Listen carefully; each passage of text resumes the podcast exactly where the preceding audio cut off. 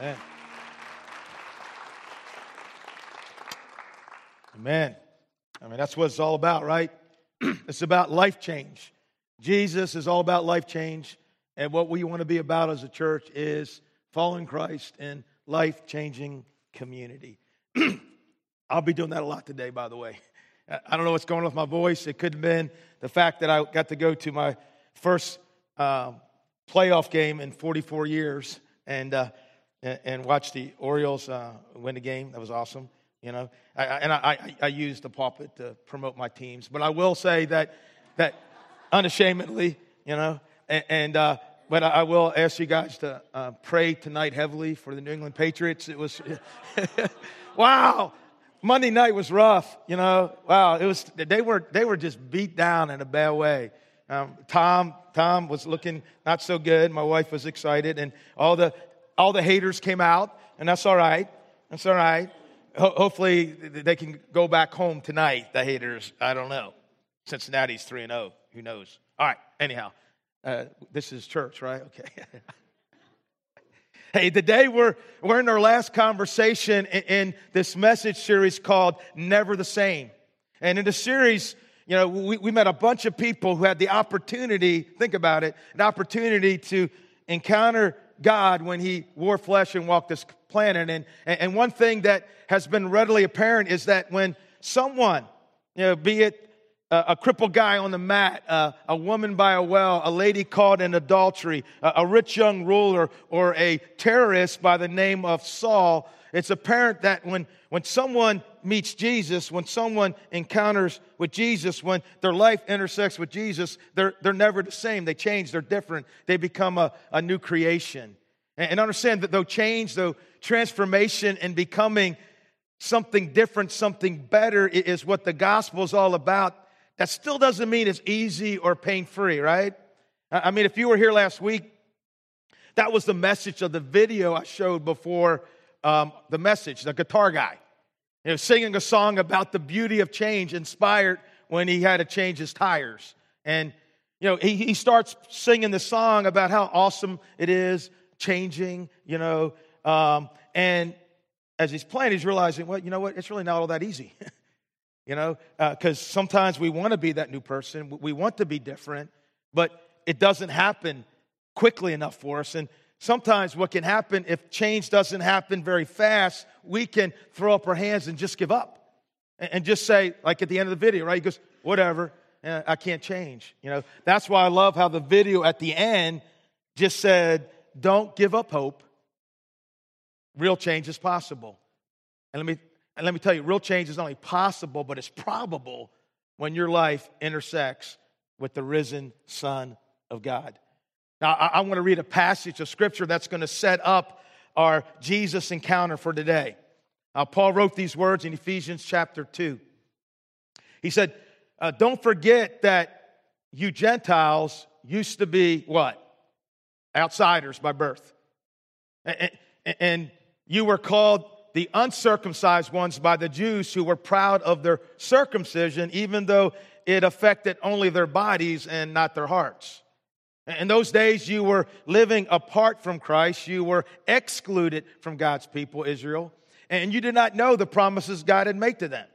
You lived in this world without God and without hope, but now you belong to Christ Jesus. Though you were once far away from God, now you have been brought near to Him because of the blood of Christ. Amen. And let's pray. Um, palms open if you're ready to receive from God. Um, Lord, we love you and we, we humbly and joyfully and expectantly come into your presence. There's no one like you. Uh, God, my words are, are not living and active. My words are not sharper than a double edged sword, but yours are. Uh, your word penetrates it to even to dividing joint and marrow, soul and spirit. And, and your word is able to correct and rebuke and train us in all righteousness so that we can fully accomplish all the things you want for us to do. So, God, I just pray your word comes with power. Uh, I, pray that we're different because of the encounter we'll look at today. And I pray that because we're different, our world is different. God, open our eyes, open our hearts.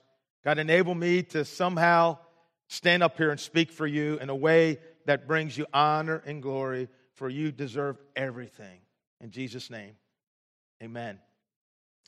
Question Have you ever felt like an outsider, like you didn't fit in, like you didn't belong, like you were not wanted, like you were a second or third class citizen, like you were on the lowest rung of the ladder, the bottom of the food chain, the low end of the totem pole, at the bottom of the pecking order, like you were on the outside looking in, not welcomed. John Ortberg, in his great book, Everybody is Normal Until You Get to Know Them, which I would have written after being here four years. He'd been here like, you all look normal four years ago? Man, you're so not normal. But, and neither am I. Uh, but he talks about a time that his family made the move from sunny California to chilly Chicago. And, and, and, he said that his middle daughter had a very hard time with the initial transition. And, and one night at, at bedtime, he's in the room talking to her, and the tears just began to flow. And here's what she said to her dad Dad, it's so hard living here. Nobody knows me. I go to a new school, a new church. Everybody already seems to have friends. I don't belong. I don't have anybody that I can really talk to. I don't have people who want to have lunch with me or choose me for their team. I just try to get through the day. And then, and then John says that his daughter said 11 words that really stabbed his heart and painted a, a, a, a one word picture, one phrase picture of that he would never forget. She said this, sit on the bed that night. I feel like a little mouse that doesn't have a hole. What, what, a, what a vivid picture. You got this little mouse. He's small, he's afraid, he's vulnerable, he's, he's, he's running around looking in the midst of an environment that's full of dangers he cannot control, and he's trying to find a safe place to be welcome into. Wherever he looks, there's not a place to be found. I feel like a little mouse that doesn't have a hole. Qu- question Do you think there are any people in, our world today who, like a little mouse, are scampering around, desperately trying to find a place where they will be welcome into, but none can be found? I mean, students, where, where you go to school, uh, are, are there any people who sit alone on the bus by themselves at the lunch table, people that no one notices, no one talks to, or worse yet, who are the brunt of everybody else's abuse? Uh, adults, when when you go to work from Monday to Friday, are there any people there who no one really pays attention to? I mean, no one really listens to their stories, laughs at their jokes, invites them into the conversation, or asks them to go out and grab a bite to eat with them? And are there any people who, when they pull into their driveway, walk through their front door, sit in their living room, still feel left out, not included, alone, and outside? How about a church? How, about at Maple Grove? Are there, are, are there people who come into this building, people who always seem to walk alone, sit alone, come here alone, and leave alone? I mean, is it possible that, that someone could actually walk into this room where people have gathered to worship God and yet leave here untouched and unnoticed? Yeah, I think we all know the answers to those questions. Yes, there are people in our world, at our schools, where we work, and in our homes, and even in this room who feel like they are on the outside looking in. Uh, understand one thing that the people of this world in and out of the church are good at is building walls, walls that separate people, walls that keep some people in and leave other people out. Has anybody here ever flown in an airplane? Have you ever flown coach? That's all I know, you know? And, and, and if you ever experience, if you ever flown coach, you've experienced a great wall of separation. You, you see, on almost every flight, once a plane is underway, a curtain is drawn that separates two compartments. And this curtain, this wall, is like the Berlin Wall or the veil of the Holy Holies. It is not to be violated. It's a constant reminder that some people are first class and some people are not. And even if the curtain is not closed, it's an invisible barrier keeping some people in and leaving many other out. And listen, the, the flight experience is totally different from, for, for those in coach compared to those in the Holy of Holies. You know, those in coach are handed, if they're lucky, right? a bag of peanuts, you know, and a drink in a plastic cup.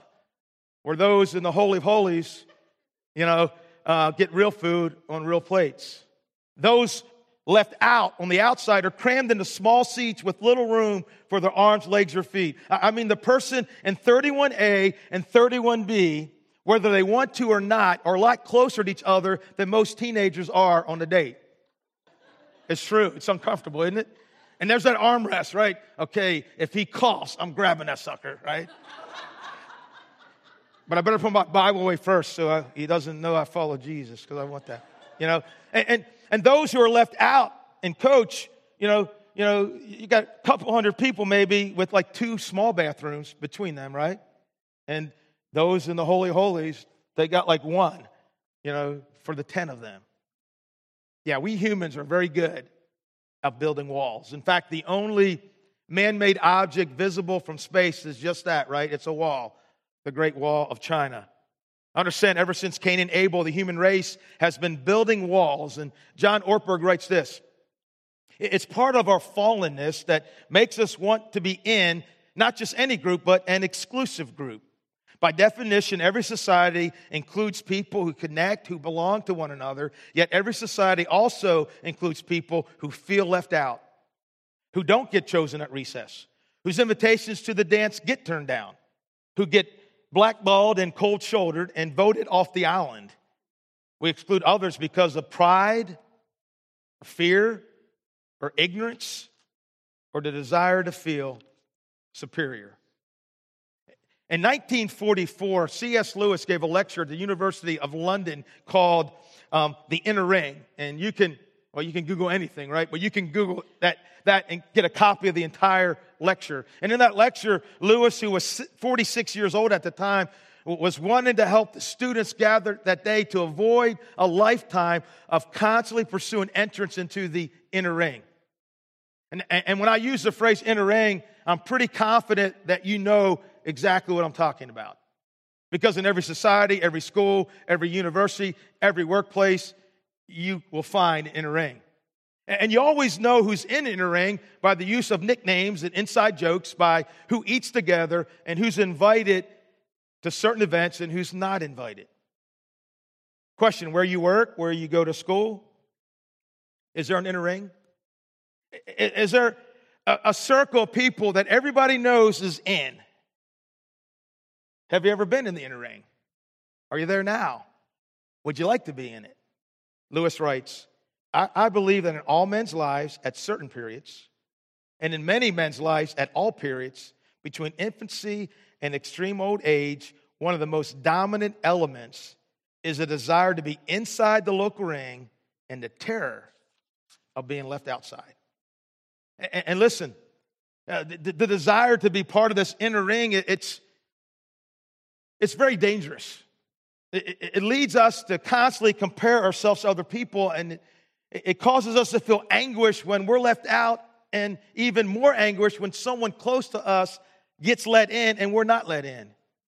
It causes us to compromise. Uh, we say something we don't believe. We do things we don't really want to do. We, we laugh at someone's joke, even though it was lame and stupid or maybe inappropriate.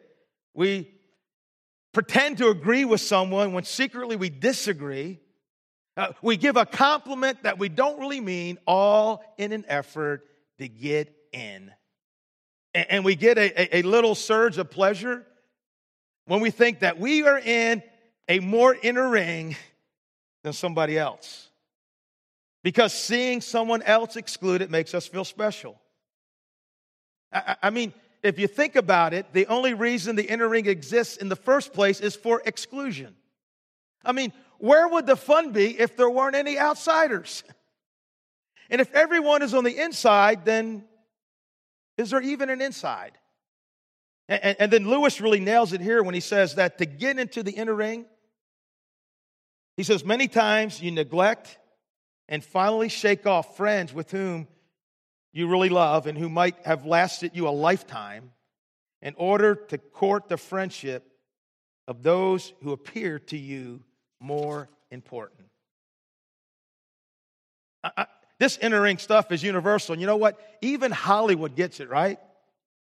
I mean, how many movies have you seen where the lead character sells out his real friends because they weren't cool in order to get into the inner ring?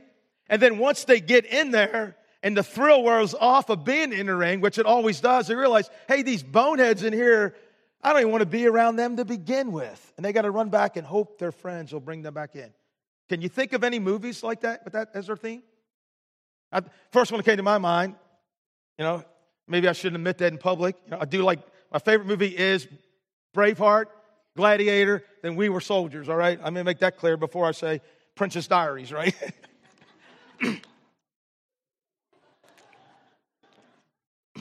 Are you not entertained? Okay.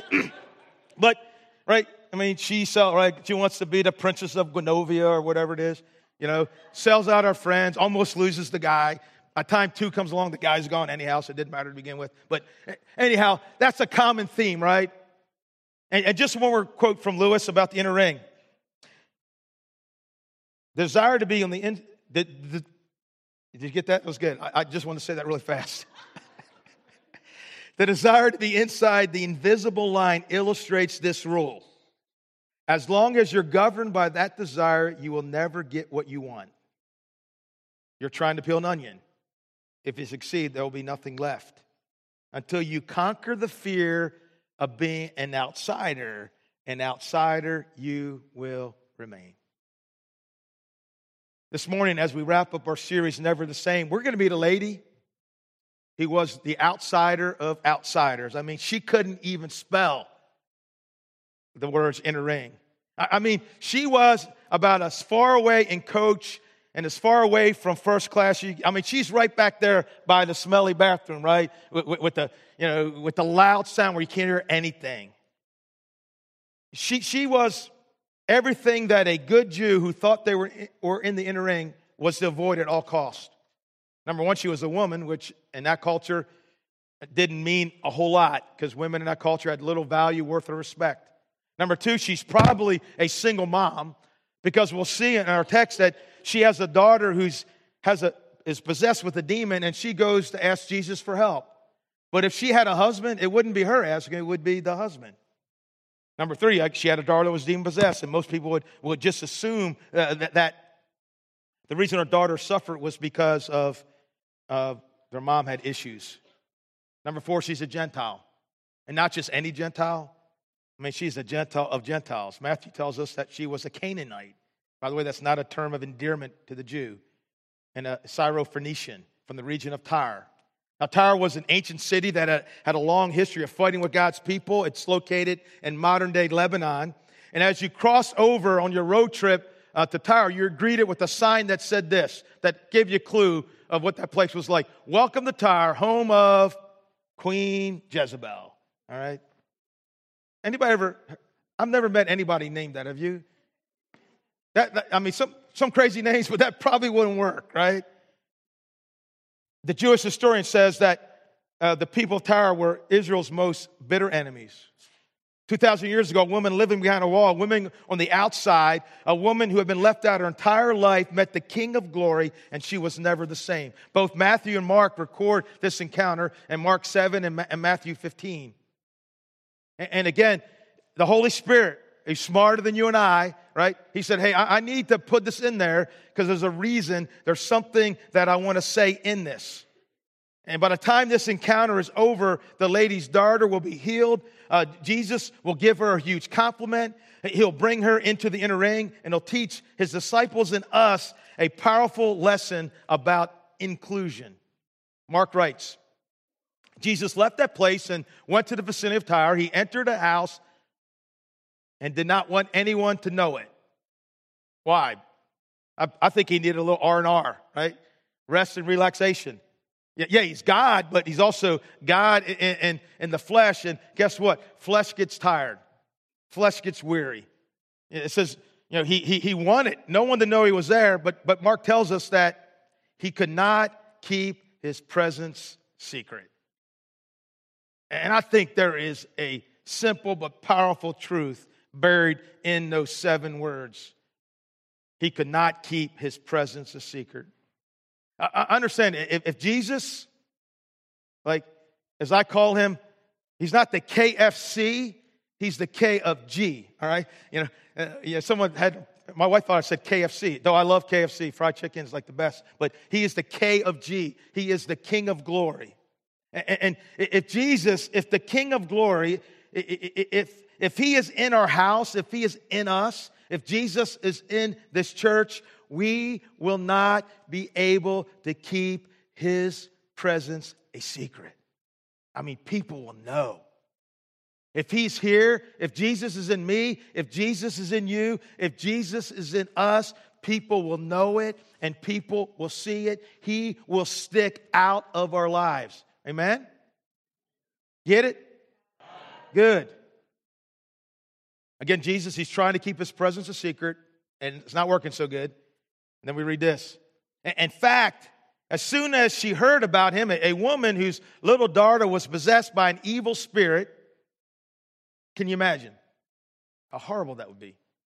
Came and fell at his feet. The woman was a Greek, born in Syrian Phoenicia. She begged Jesus, crying out, Lord, son of David, have mercy on me. My daughter's suffering terribly from demon possession. And Matthew, who was there, tells us that Jesus did not answer a word. Why? Uh, why didn't he say anything? Why is he ignoring her? I mean, that doesn't make any sense. It, it doesn't fit Jesus' profile. Understand, here's what's going on school is in session. And Jesus intentionally ignores the woman while his disciples watch to see what they're going to do. To see, hey, do you guys get it yet? Do you get it? Do you understand yet what I am all about? Uh, you see, great teachers don't always just give lectures and hand out information because they know that experience is often more, pro, more powerful than a presentation. Sure, Jesus could have passed out an outline and put together a PowerPoint and taught them about their tendency to, to be exclusive and their need to be more inclusive. But Jesus found out over the last couple years that, you know, the lecture approach didn't always work with these guys. In fact, he tried it, you know, just a while back uh, when they tried to keep little kids from coming to him. And so far, that lesson seemed to go over their heads. You see, the disciples, they thought they understood the kind of people that Jesus did and did not have time for. You see, they knew who was in the inner ring. In response, they built their own Berlin Wall of separation. And they weren't about to let just anybody crawl over that wall. But little did they know that the days of walls were about to be numbered, that God was about to break down the wall of separation and build an extension bridge. Again, Jesus says nothing to this outer ring lady. So disciples came to him and urged him, Send her away, for she keeps crying out after us. After who? They just, hey, we're in that ring with you, Jesus. And again, don't forget that school's in session. And Jesus is trying to teach his guys and us an, an invaluable lesson about exclusion and inclusion. So he appears to agree with their reasoning. Yes, send her away. Send her away.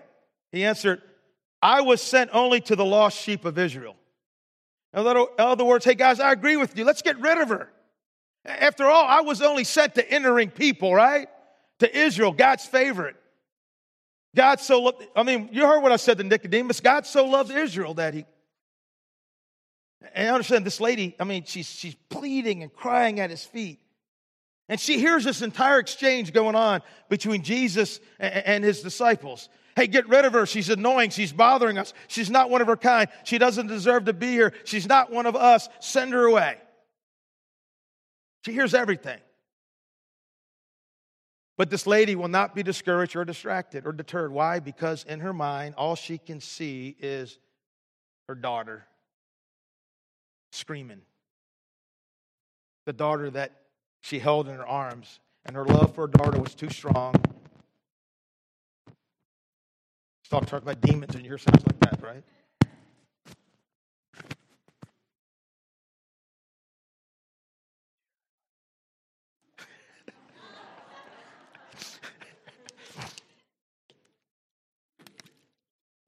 if my head spins around, leave. No.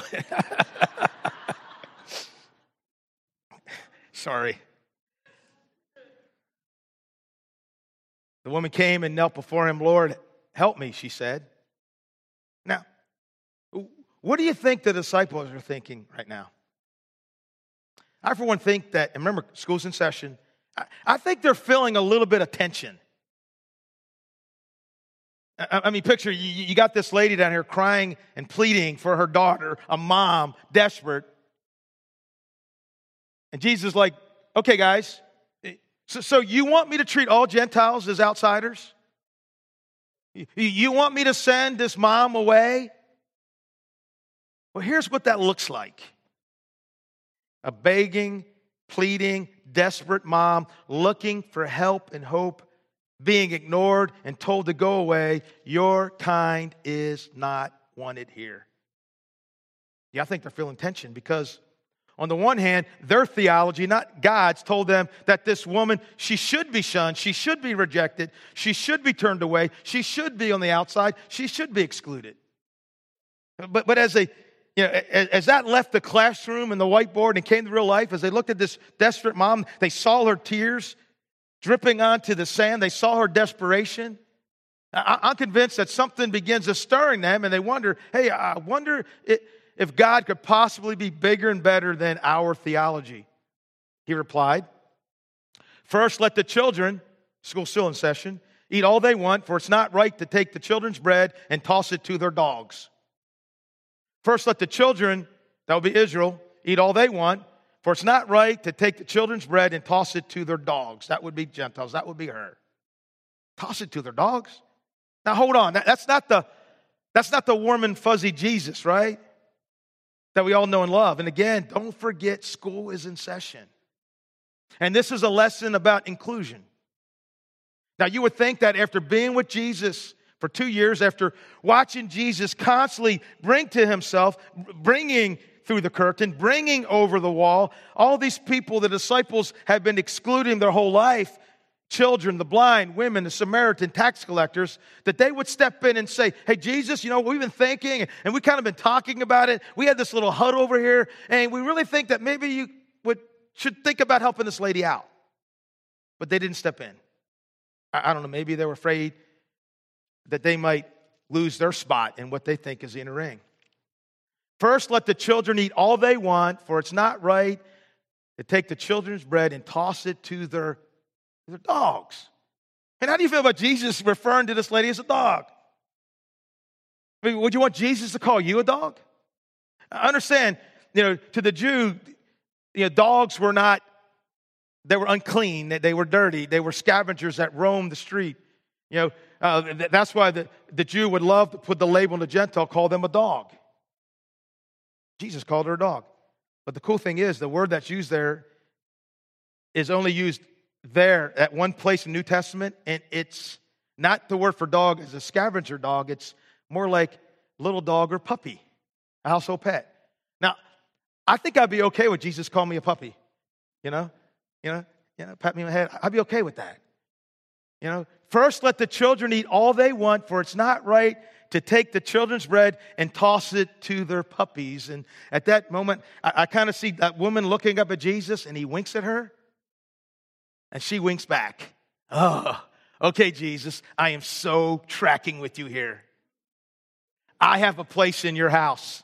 I'm not some stray dog roaming the streets. I have a master who loves me and cares for me, who's right now smiling at me and has the power to help my daughter. Yes, Lord, she said, but even dogs under the table eat the children's crumbs that fall from the master's table. In other words, Jesus, Uh, you're still my Lord and Master. And go ahead and make it look like you're pushing me away, but Jesus, I know you, I know your heart. I'm not going anywhere. By all means, feed the kids, but I think you have a crumb or two for me. And then Jesus answered, Woman. And in the Greek, there's actually a, a, a, a single letter word before that, oh, oh, woman. It's emotion. Oh, woman. I mean, Jesus is full of emotion, and, and, I tend to believe his eyes are full with tears. Oh, woman, you have great faith. Your request is granted. And her daughter was healed from that very hour. She went home and found her daughter lying on the bed and the demon gone. 2,000 years ago, a woman living behind a wall, a woman on the outside, a woman left out, met the King of Glory, and she was never the same. Pretty cool story. And but what's the point?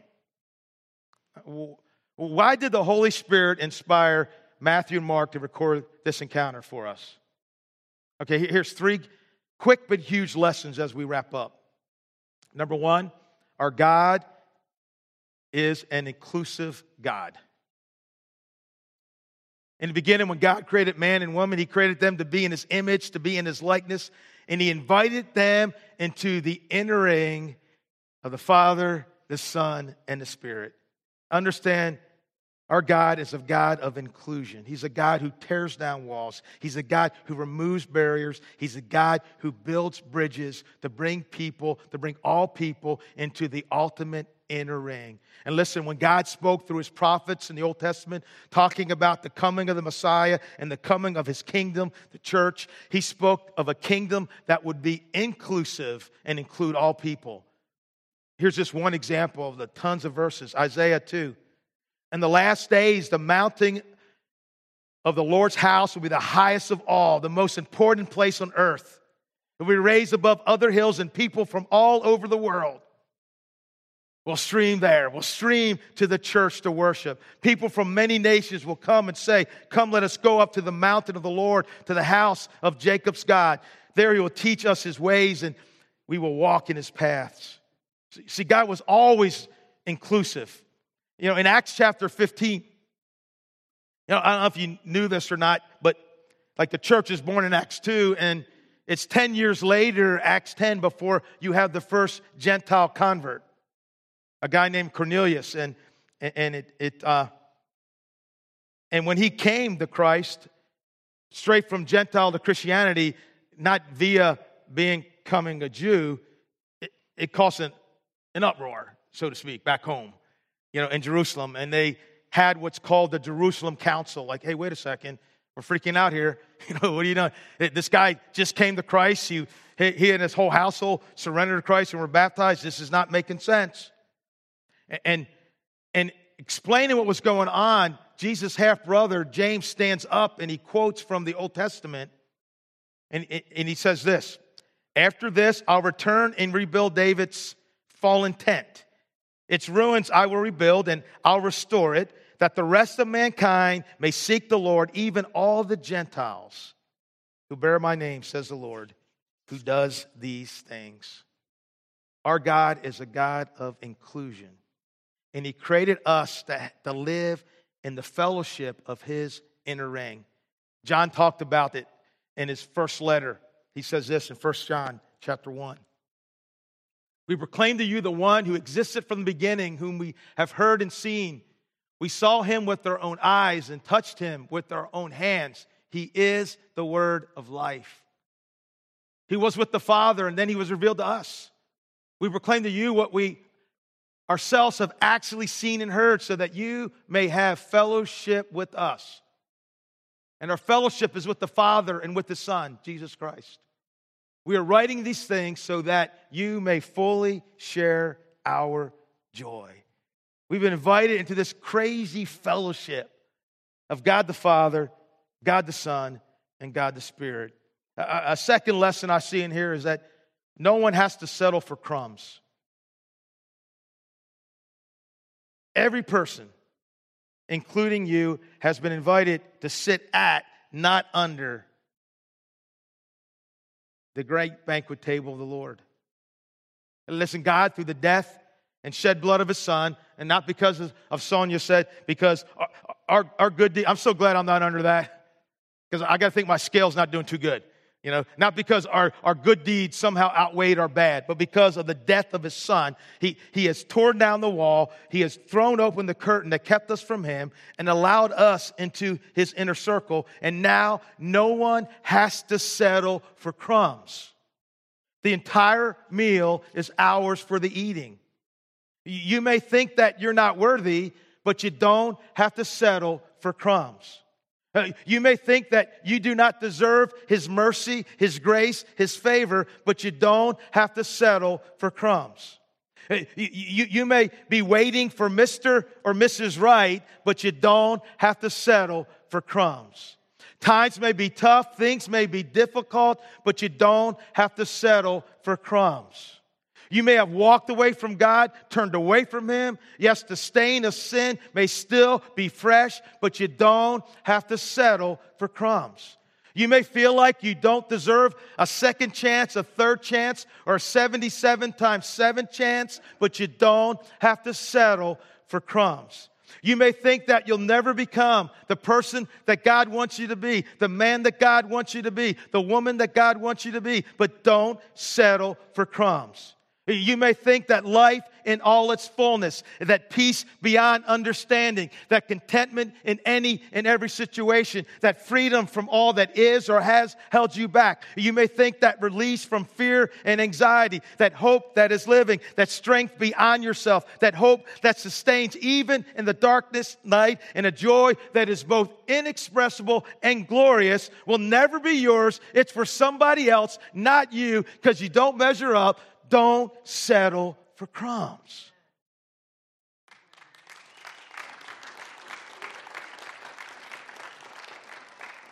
We are all sitting at the same table. Don't settle for crumbs. And number three, we are to be an inclusive people. Yeah, I, I know we're very proficient at building our walls and finding ways to exclude people. But we've been called to build bridges of inclusion.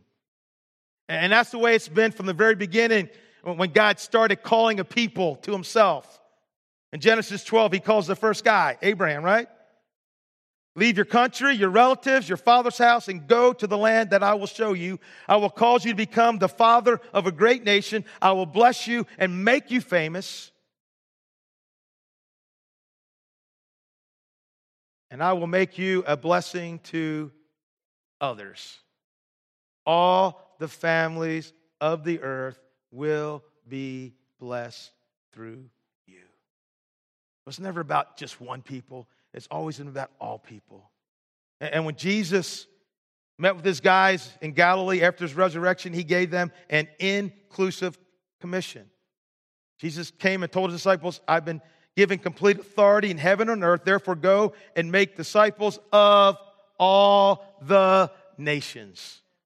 All nations, all people, Jew and Gentile, slave and free, male and female, old and young, educated and not educated, Republican and Democrat, Patriot fans and people you got to pray for. No, just kidding.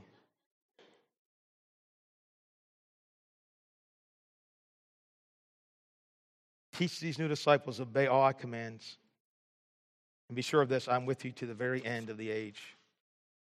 And Paul, and the message that the Holy Spirit inspired an ex wall building, people excluding Pharisee terrorist by the name of Saul